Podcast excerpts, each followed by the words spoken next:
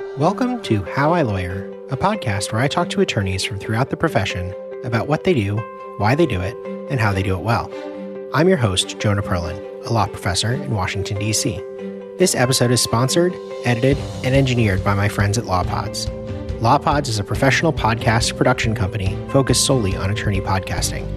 I absolutely love working with them, and if you're considering becoming a legal podcaster or just want to learn more, check them out at lawpods.com. And now, let's get started. Hello and welcome back. In today's episode, I'm excited to speak with Michelle Camp, who's a freelance attorney and legal consultant who assists law firms and solo practitioners with litigation projects on a contract basis. Michelle's worked as a freelance attorney since 2016, and before that, she started her career as an associate at the national law firm of Gibson, Dunn, and Crutcher, LLP, where she focused on securities and mass tort litigation. Big changes in her career that I'm excited for us to talk about. She's a graduate of Portland State University, go Vikings, and a summa cum laude graduate of Pepperdine School of Law, go Waves. Welcome to the podcast, Michelle. Thanks for being here. Thank you. I'm so happy to be here. Awesome. Well, look, let's start just by talking about your decision to become a lawyer. Like, when and why did you decide that this might be the profession for you? It's kind of funny because a lot of guests you have on this podcast talked about how whatever kind of law they're doing now is like not what they thought they'd be doing when they were younger or they never actually wanted to be a lawyer. I was one of those kids that like argued a lot. So people told me, like, oh, you should mm-hmm. be a mm-hmm. lawyer because I like to argue. So that was like always kind of in the back of my mind.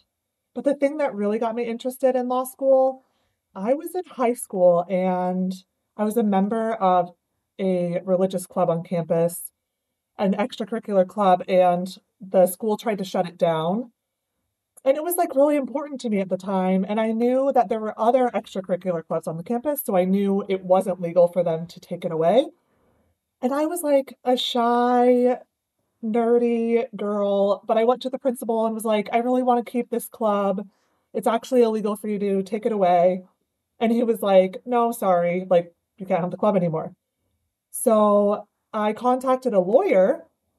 Um, someone had told me about this, like a lawyer that could help. And all they had to do was write a letter. And then the principal called me back in the office and was like, Michelle, you didn't have to like contact a lawyer. Like, and then we got the club back, and not only did we get our club back, we got like more rights than we had before. So um, I was like, wow, when I was just this like shy, poor kid, the principal didn't care what I had to say. But when a lawyer writes a letter, suddenly they care about like listening to people and following the rights. So I was like, I was really interested in that aspect of going into the law because as a person who grew up in a poor family and didn't have a lot of like power or rights, so to speak. I kind mm. of thought like, oh, this is a way that I can get some sort of power where people can't like take advantage of us. That was like kind of the impetus for the whole thing.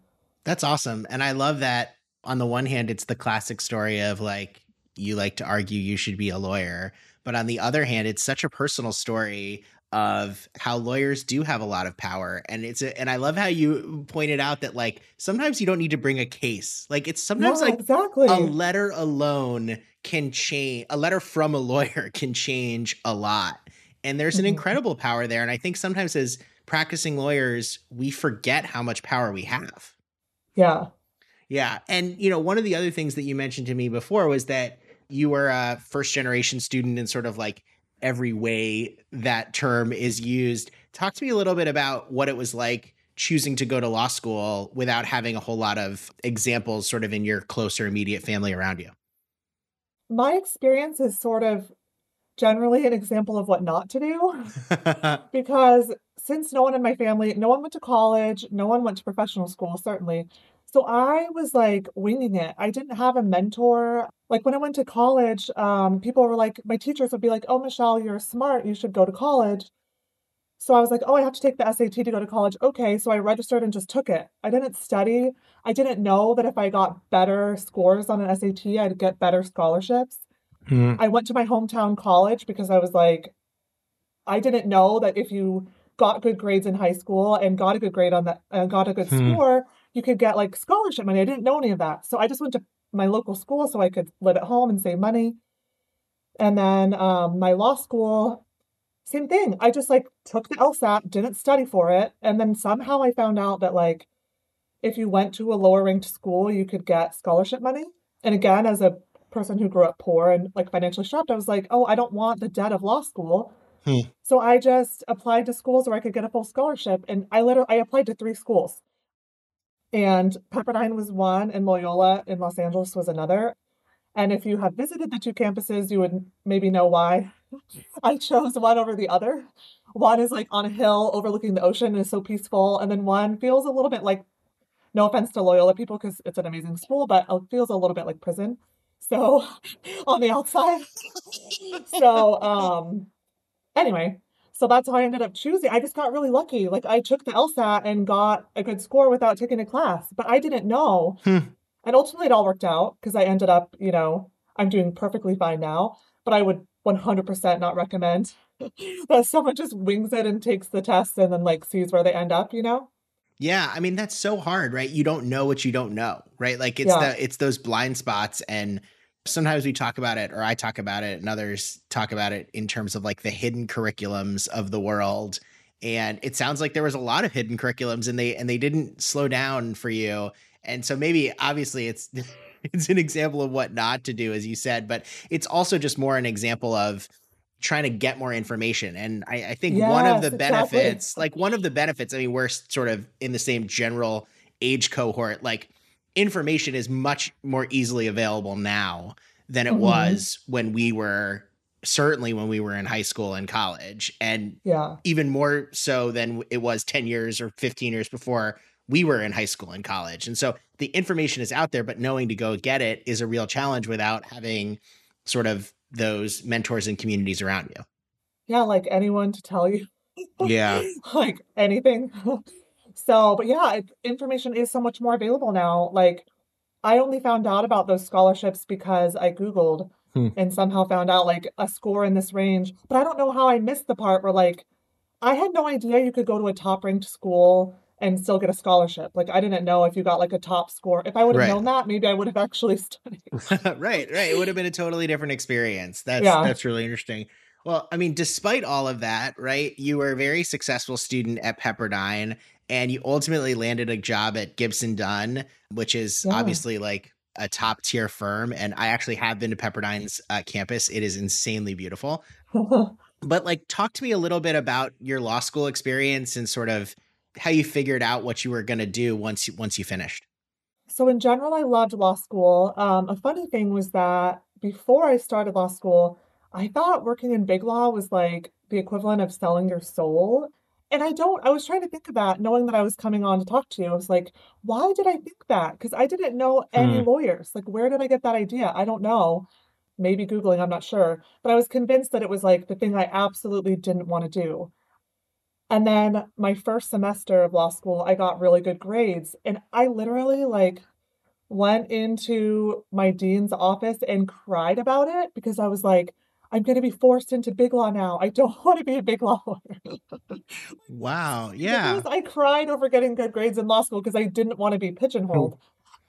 But it turned out my 1L summer, I was doing an internship with a public interest organization and my boss was like, Michelle, you have the grades to like go into big law. You should really do it because public interest, like a lot of the organizations don't have the budget and funding to just take people right out of law school, which we all know law school does not actually prepare you right. for the practice of law. So um, a lot of organizations don't want to take fresh people. They want someone who has like experience already and got training somewhere else.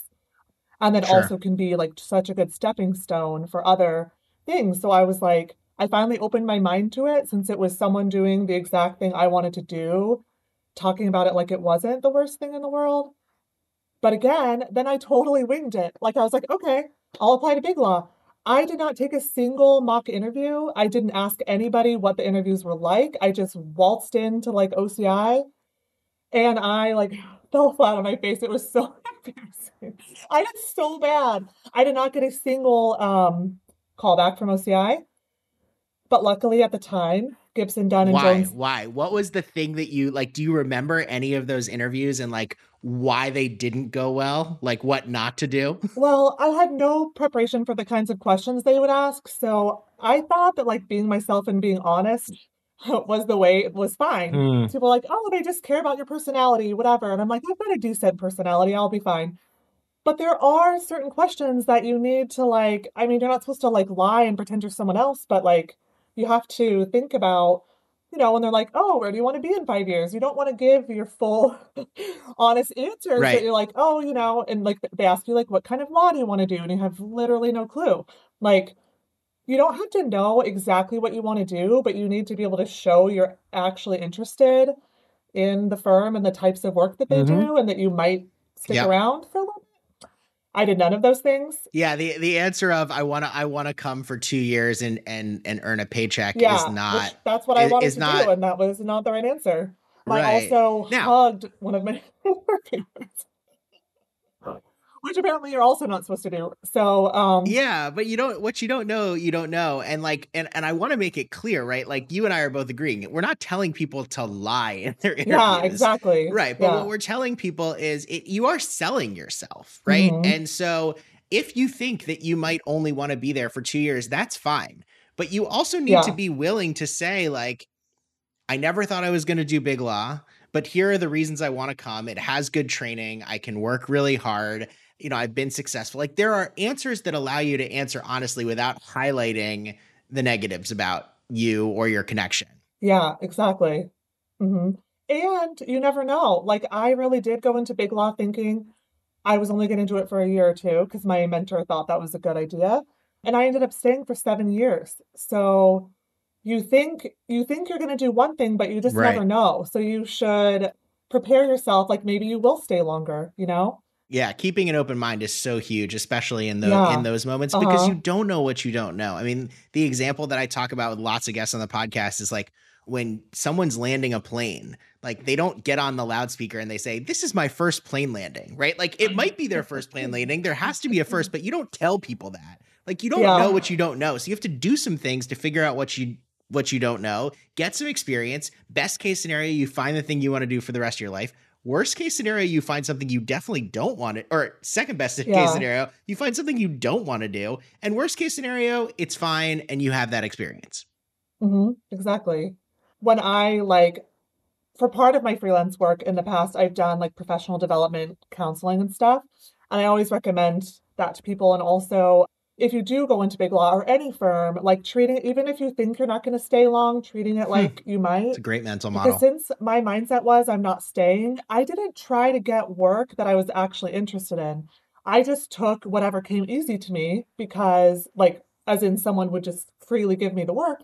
Because I was like, I'm not staying Hmm. anyways. And I ended up doing securities law blah, and and like tort litigation, mass tort litigation. Like I would never have chosen that. Hmm. I would have made different decisions, but I kind of got into that and then I ended up staying. Luckily, I worked with people that were great and I enjoyed the people that I worked with, but the type of law that I did, Hmm. I would not have chosen. And by the time I figured out that I was sticking around, I already kind of had expertise in these certain types of cases, so I was a little bit stuck. So yeah, keeping an open mind in the beginning is huge. Yeah, it makes a lot of sense. Although it's a good point you make, which is one that I try to make for my to my students all the time is sometimes it's better to work for good people in an area of law that you're not that interested than working for people you don't like or that are bad in an area that you think you like. Yeah, for sure. When I was in college, I worked at a law firm as like a filing clerk. And I know when I tell people I was going to go to law school, I noticed the people that worked for like the awful partners were like, "Oh my gosh, don't do it. Don't go to law hmm. school." And the people that worked for the nice ones were like, "Oh, that's awesome. Like, what do you want to do?" Like the people is like the hugest Hmm. factor, I think. Yeah, it's it's like picking classes in law school too. Don't pick by the name of the class, pick by the professor. Oh, um, for because sure. I think I think people, people that's one of those unspoken uh, curriculum things that that people need to talk about. Before we leave law school and talk about some of your time at Gibson Dunn, you recently shared, I I think it was on social media or maybe it was with me, that you felt you took that first like law school exam and were convinced that you had failed. And it Oh, turned out that you hadn't. And I have a bunch of law students right now who are taking their first exams. And by time this episode gets published, they may have some of their grades, they may not. Talk to me about that experience and sort of what you would recommend to people taking their first set of exams. Yeah, um, it was my first contracts final, my 1L fall contracts final. That was like the fall of 2006. So it's been a minute. I, I literally still have PTSD. The the hypo involved Wolfgang Puck eateries at Dodger Stadium. And if I ever hear Wolfgang Puck or Dodgers, I still I like feel I feel this like pit in my stomach, even though it ultimately turned out that I did fine. But I just I totally thought I blew it. Like I studied hard. I had to like get certain grades to keep my scholarship. I literally like walked out of the final and cried. Mm. Like I was convinced that I just bombed it. So when it later turned out that not only did I not bomb it, I had like the best answer in the class and the professor used it as an example to talk with the class about how they should do their answers. I was like, what in the world? So sometimes when you think, oh my gosh, I'm bombing this, it's really that you're actually really getting it. Like you're understanding what they were real. I think that's what you posted. Like you're getting what they're trying to get at. Like you're you're mm-hmm. If you're thinking it's super hard, that's good because that means you're like spotting all the issues. If you think it's easy, you might have a different Yeah, I was gonna say sometimes thinking it's easy is actually like a trap. Sometimes thinking it's hard is realizing that that it's hard and and yeah, there's no reason to, if you're listening to this and you still haven't got your grades back, like there's no reason to spend your break crying about the exam that you failed because you didn't you don't know what happened yet. I I mm-hmm. had that mm-hmm. too. I yeah. remember my first semester. I like had these horrible dreams during winter break and like I'm with my family, we're celebrating the holidays and I'm having these dreams that like I've been kicked out of law school and it didn't it didn't happen. Uh, so that's yeah. why I wanted to hear that story. Well, look, so you go to you go to Gibson Dunn. We talked you talked a little bit about sort of practicing in securities and uh, mass tort litigation and sort of finding your way. Any other sort of memories? Like what kept you there for for six and a half years after you thought you were going to leave after a year or two? Like what kept you in that environment? So initially, so I I ended up getting married to a guy that's in the military. My husband's military, and at first I was like oh, I don't want to be one of those people that jumps around to different law firms. So I just tried to stick it out because he was going to get like new orders to go somewhere else. And I was like, oh, I can't quit because then I'll get this new job and I might only have it for a year. And then I'm going to look like one of those people that bounces around, which sometimes, another thing I didn't know from not having mentors, sometimes that kind of movement is totally okay. But um, that was the initial mm-hmm. reason. And then I was just like, I really liked the people that I was working with. So, and I got into a good rhythm, and it's like they want to pay me really good money to do work that I hmm. enjoy with people that I enjoy. I mean, the subject matter wasn't my favorite, but like, I really love writing. I really love drafting briefs. I really enjoyed like preparing for evidentiary hearings and going to those. So, that aspect of it, I was like, oh, I can hmm. do this. I was like in a good rhythm and I liked it. So, um, I thought yeah, I love so. I love that idea of like finding rhythm in a job. Like I've never heard that exact phrase, but I'm gonna steal it because I kind of love it. Like it, it's the idea of like finding that rhythm, finding that flow, waking up every day and being like, yeah, this might be hard. Yeah, I might not like every minute of it, but I feel like I'm making progress. I'm moving forward. I'm doing good things, and it sounds like that was your experience especially in big firm, but I, I think this is probably true mm-hmm. in all, especially litigation, but all firms, like there's kind of an ebb and flow of work. Like you have times that are yeah. busy and crazy and you have times that are slow. So you just learn to like know that when it's really busy that this too shall pass and know when it's slow like oh this is the time to take advantage of doing whatever things you couldn't do when you were super mm-hmm. busy like taking that vacation or going to Costco in the middle of the day or whatever. Right, right. Yeah, I love that. And you talked a little bit about at the beginning of the podcast about how you were coming in with not a lot of knowledge about sort of what this looked like. And I'm sure that was also true coming into Big Law. Like, is there one thing that you would tell to somebody who's just starting in a Big Law job that they might not know that that would be helpful to them? Well, I think definitely trying to um, ask around to more junior people and figure out who the good people are to work for. Yes. Because the, the another interesting thing is the personality of an attorney isn't necessarily uh, equivalent with how they what they are like to work for. Hmm. Like there was this partner that I thought was um, so nice and so easy to talk to, and then I did some work for him, and it was awful.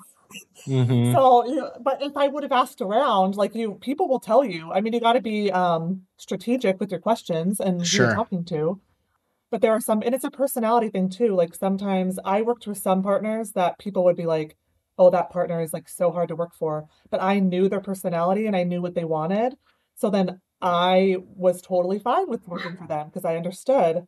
Yeah, I mean, I think that's so right. And that was so my experience as well in in my time at the law firm was A, finding the right people, but B, like knowing building relationships with the people around you are just one step above you. Like mm-hmm. I think mm-hmm. sometimes like the most valuable person you can befriend is the person who's like 2 or 3 years ahead of you oh, because yeah. they've just gone through what you're about to go through. And also the point you make that that not every not every personality clashes and not every personality matches. Like yeah.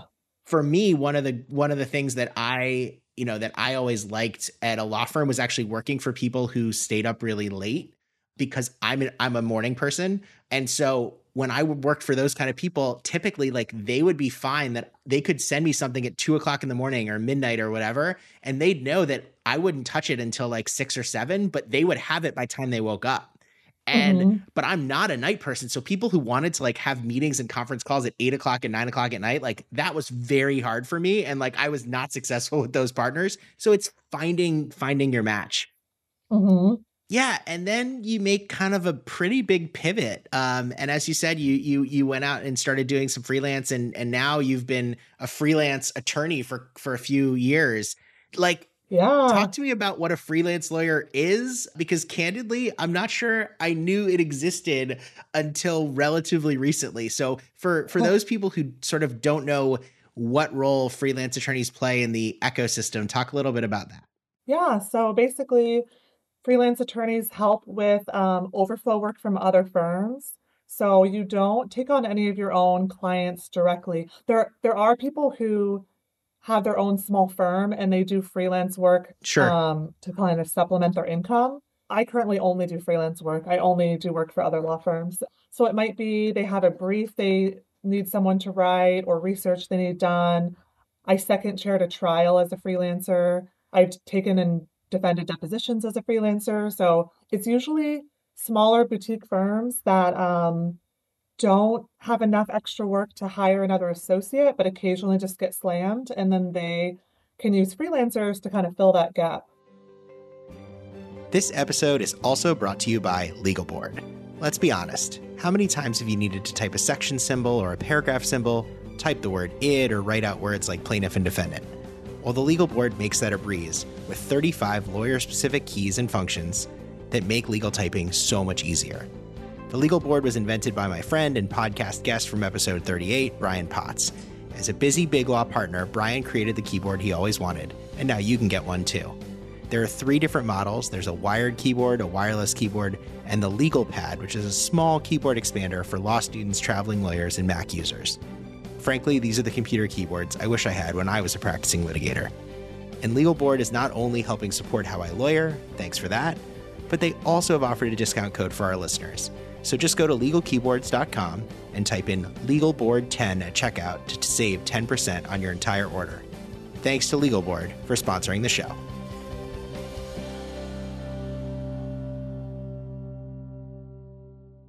What is your relationship like with the both the attorney that you're working for, I guess, and with the client? Like talk to me a little bit about how that dance works for the most part, I don't directly interact with any clients. It's just directly with the attorney because I'm just drafting stuff for them. Mm-hmm. So I mostly do like business litigation, like on the defense side, and employment litigation on the defense side, sometimes plaintiff side. But yeah, I'm just interacting directly with the attorney that needs the work done most of the time. And do the clients know you exist? It depends on the client and the um, whatever their agreement is with their attorney. Like some of the clients do know I one firm that I work with a ton, I have my own email address with them.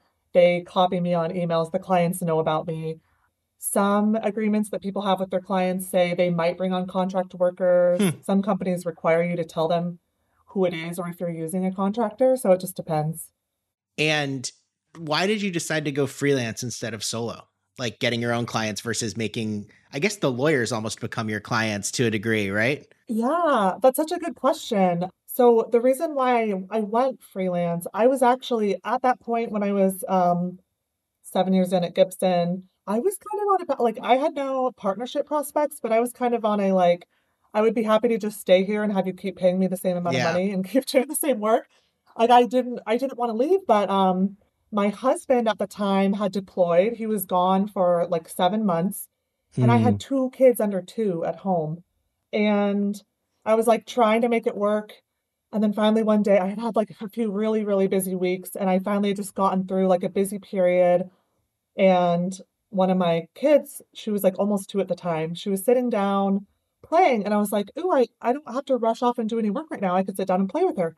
And she was so excited. She was like, "Oh, mommy's playing with me." Hmm. And I was like, "Oh, like if I wasn't solo parenting, because jobs get busy and it's this is not like a mom guilt thing. It was more like I was her only parent Mhm. at the time since my husband was gone, and I just felt bad that like in that season where he was deployable, having one parent completely gone and one parent just like super, super busy. That's hard. So that was like in March of that year, and I was like, okay, I need to like figure out a change. And I started talking to people, like just floating the idea around of maybe um, leaving the firm and like trying to find some contract work. And I just found, I just happened to like mention it to the right people and find some work I could do before I put in my notice. So I didn't have to like leave with no idea of what was going on. Right. But I chose freelancing instead of um, starting my own firm because, again, like the two little kids and the deploying husband. Yeah. But right. I was only planning on doing freelancing for a little bit, but then I ended up having more kids, and then we had a pandemic. So I kept doing the freelancing And here we are. It's just easier and less like responsibility and less stress for now, but I still plan to um, pivot and take on my own clients in the future. But it's been a great Hmm. intermediate thing. Yeah. And is that something that like that you can do? Can you do both freelance and have some of your own clients? Like is it an either or or is it an and? I know more people who have their own solo practice and then take on freelance work for supplemental income than people like Mm. me who only do freelance work. Got it. Because the downside of only doing freelance work is there's no guaranteed income. Like if someone doesn't need help and they're not busy right then, then you just don't have work to do. There's Right. no guarantee. Um, so a lot of people, I've never had an issue, which is also really surprising. Um, I've always made like been plenty busy, but that can be like a deterrent for some people as well. Yeah. And I guess that that brings me to my other question, which was going to be about like getting business, right? I mean, like lawyers are always talking about like their book of business, their clients, networking. Like, how as a freelancer do you get business? So multiple ways. When I first started out, like word of mouth is probably the best. Like letting people know, which is also like when you're trying to get any job, right? Like letting people know you're looking. So like my my initial freelance work that I got came through um, the dean of my law school who knew someone who was about to go to trial and needed help. That's how I second chaired a trial. Mm-hmm. And it, my internship I had as a 1L, someone through that that I talked to like knew of some work. Hmm. So, and then I also in the beginning, in the early days, I would look on Craigslist and like other online forums for work. And Craigslist, finding work on Craigslist is kind of like online dating. Like you gotta like wade through a lot of like crazy people and garbage, but you can you can sometimes still find legitimate work. Like, there are lawyers on Craigslist being like, I need someone to write this brief. Like, does that really happen? Yeah, I, I mean, I haven't been on in a few years, so I don't know if it's still like that, but it was like that Huh. um Wow. back when I was looking, which is very surprising. So, and then there's like a few freelance platforms like Law Clerk where they pay you like a flat rate. Montage Legal Network, I've done a lot of work through them. It's mostly like me, former big law attorneys that now do freelance work. Hmm. Now I get all of my work on my own. Like it all comes through Mhm. like word of mouth, people that are like, yeah, I have like four, I have four firms that I work with a ton. And then every once in a while, someone will be like, oh, I know someone else that needs some help. Are you available? But I Mhm. never have to look for work anymore. I used to in the early years have to go like searching. Now I have to say no. That's great. I mean, that's the right like like being in a position where professionally you can say no and have to say no is actually usually a pretty good sign that things are working Yeah.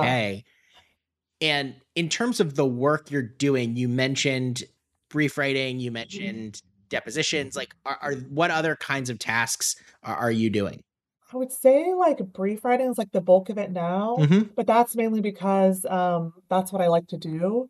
which is another perk of freelance work is that once you're like me busy enough that you can turn down work i turn down the stuff that i hate like discovery right. Um and i just do the stuff that i like writing. Like i really enjoy brief writing so i do mostly that. I'm like trying to think if i've been doing anything else.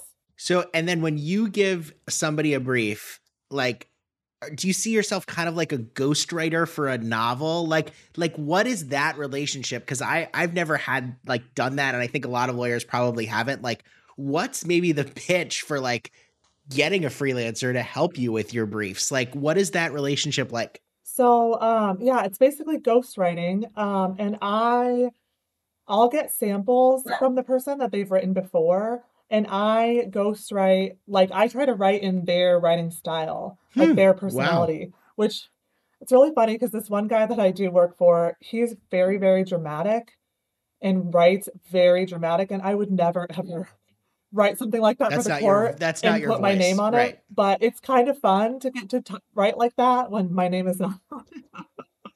Wow.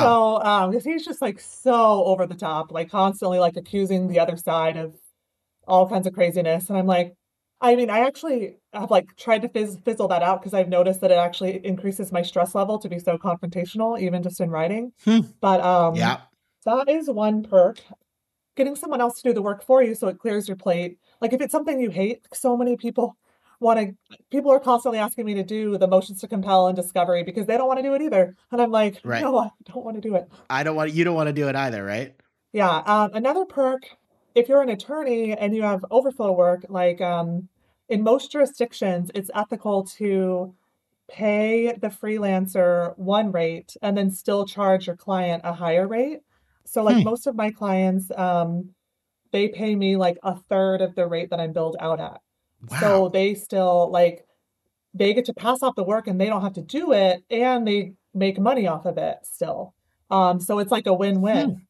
I'm so surprised that the that the bar that the bar in many jurisdictions would be cool with that. That's fascinating.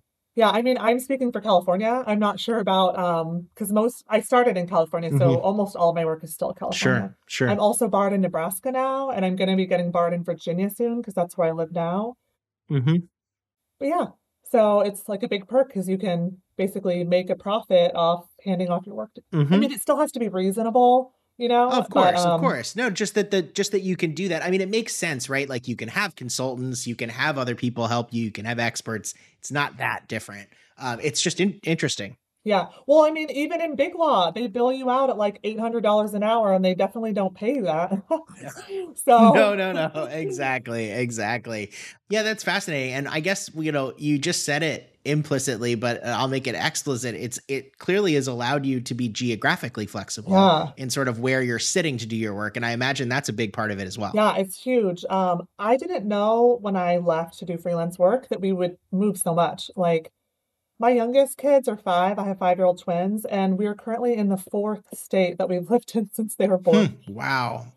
So, um, yeah, we've lived in, we went from California to Alabama to Nebraska, now Virginia. Wow.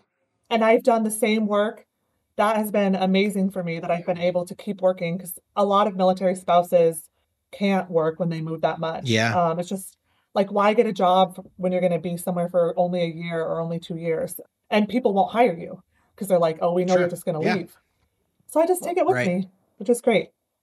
That's awesome. That's awesome.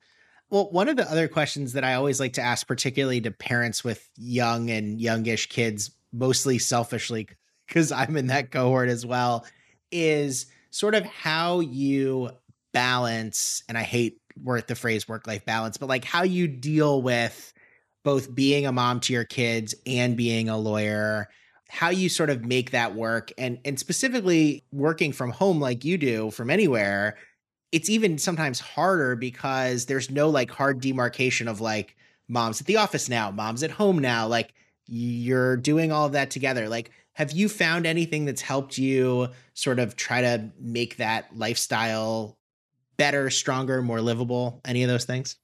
Well, luckily now my kids understand more. Like they understand, like, oh, mommy's working, mommy has to Hmm. work. Well, they don't 100% understand it because they often are like, why don't you have to go to school or why don't you have to go to a job? Like my husband like leaves and goes to a job, you know? I'm like, I do something valuable too. But when they were littler, I found that I, I had to put them like in daycare or preschool still Yeah. because if they're home, they they they come in all the time. Like when Yeah. I'm writing a brief, I've got to like really zone in and like do Mhm. it. And if I get interrupted, every time I get interrupted, I'm like, The startup like cost is huge. all over. Yeah. So I'll like feel like I'm working all day and I get so little billable time because I have to restart over and over. Mhm. So it's rare that I have to work when they're actually home and they're all in Hmm. school now, which makes it easier. I just try to fit all of my work into the hours when they're at school. And then if I do have to work while they're home, I just try using bribes, incentivizing them like, hey, if you let me finish this thing, I'll take you to the park or I'll get you a toy. Uh, just got to do what you got to Yeah, do. Yeah, but that's I, you know, you make it sound so negative. Like I think setting expectations is not a negative thing. And obviously you don't want to like be buying kids toys every day to get your work done, but at the same time like we, you know, incentivizing th- they do the same thing to us. I mean, I can't tell you how many times my kids have said, "Well, I'll stop this if you do Yeah. what X." And it's like, "Okay, like everybody's a Yeah. negotiator in my house, two lawyer parent family, no surprise there." I also think it's it's really important to be honest that being a law parent isn't always isn't often easy and it requires you to find those hours that they're not around but it allows you to be present when they are around which which is a real benefit. Mhm. Being a freelancer is definitely more flexible as a parent because I can choose when I work and when I don't work.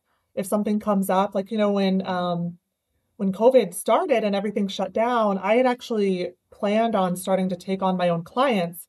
And then COVID Hmm. happened, I was like, oh my gosh, like it never ever crossed my mind that all of society basically could just shut down and my four kids would be Yeah. home with me 24/7. So then I was like, Yeah. okay, maybe not. maybe not yet. And I had a super high risk pregnancy with my twins when I was a freelancer, and that worked out great too because I could schedule all of my work around all of the millions of doctor's appointments I had to have. So it does make it way more flexible, but doing freelance in a litigation context, there's still times where I have like something urgent and I just have to get it done and Yeah. my kids are home, or there's like a day that school is canceled and I didn't know. Sure. But they understand like that I love the work that I do. They know that I'm a lawyer. They know that I write for people. Sometimes they're like, why don't they just write their own stuff? You're like, pay well me, that and this is how we do I was going to say that wouldn't that wouldn't be good business for you. Yeah. Like if they did their own writing, then I would not make money, and then I couldn't like take you to that fun trampoline park, you know? Mm-hmm. So Yeah, no, that makes a ton of sense. Well, look, we're getting close to the end of our time, so I want to ask two more questions. So the, the first question is is really about freelance. Is if someone hears about this and they're thinking, I've never even heard of freelance work, better yet, like how to get it, how to start it, how to do it.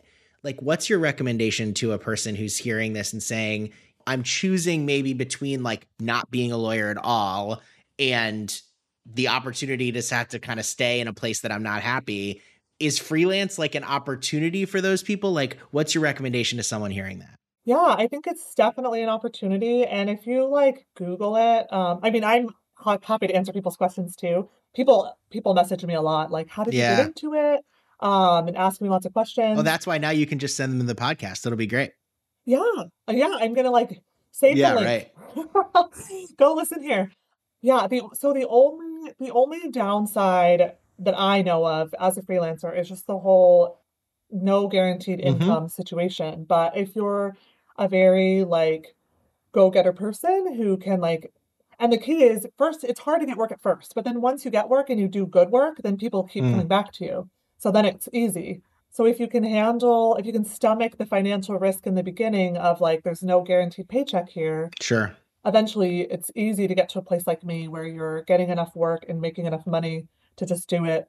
It's been like seven or eight years now. Wow. So- Yeah. So it sounds like put yourself out there, try to build some connections. Yeah, and the worst case, it's like when people quit to be an influencer and then it doesn't happen. Like, if you quit, it doesn't happen. You can go back. Yeah. the thing is, like, I've been doing substantive legal work the whole time. So if I wanted to go back to a law firm, it wouldn't be like, oh, here's this big gap in my resume, Hmm. or oh, I went to do like doc review. Like doc review, contract doc review is like 25 to $35 an hour, which is granted better than nothing, but is very low for Mhm. Leaving like a many firm jobs to then go yes. work for that rate.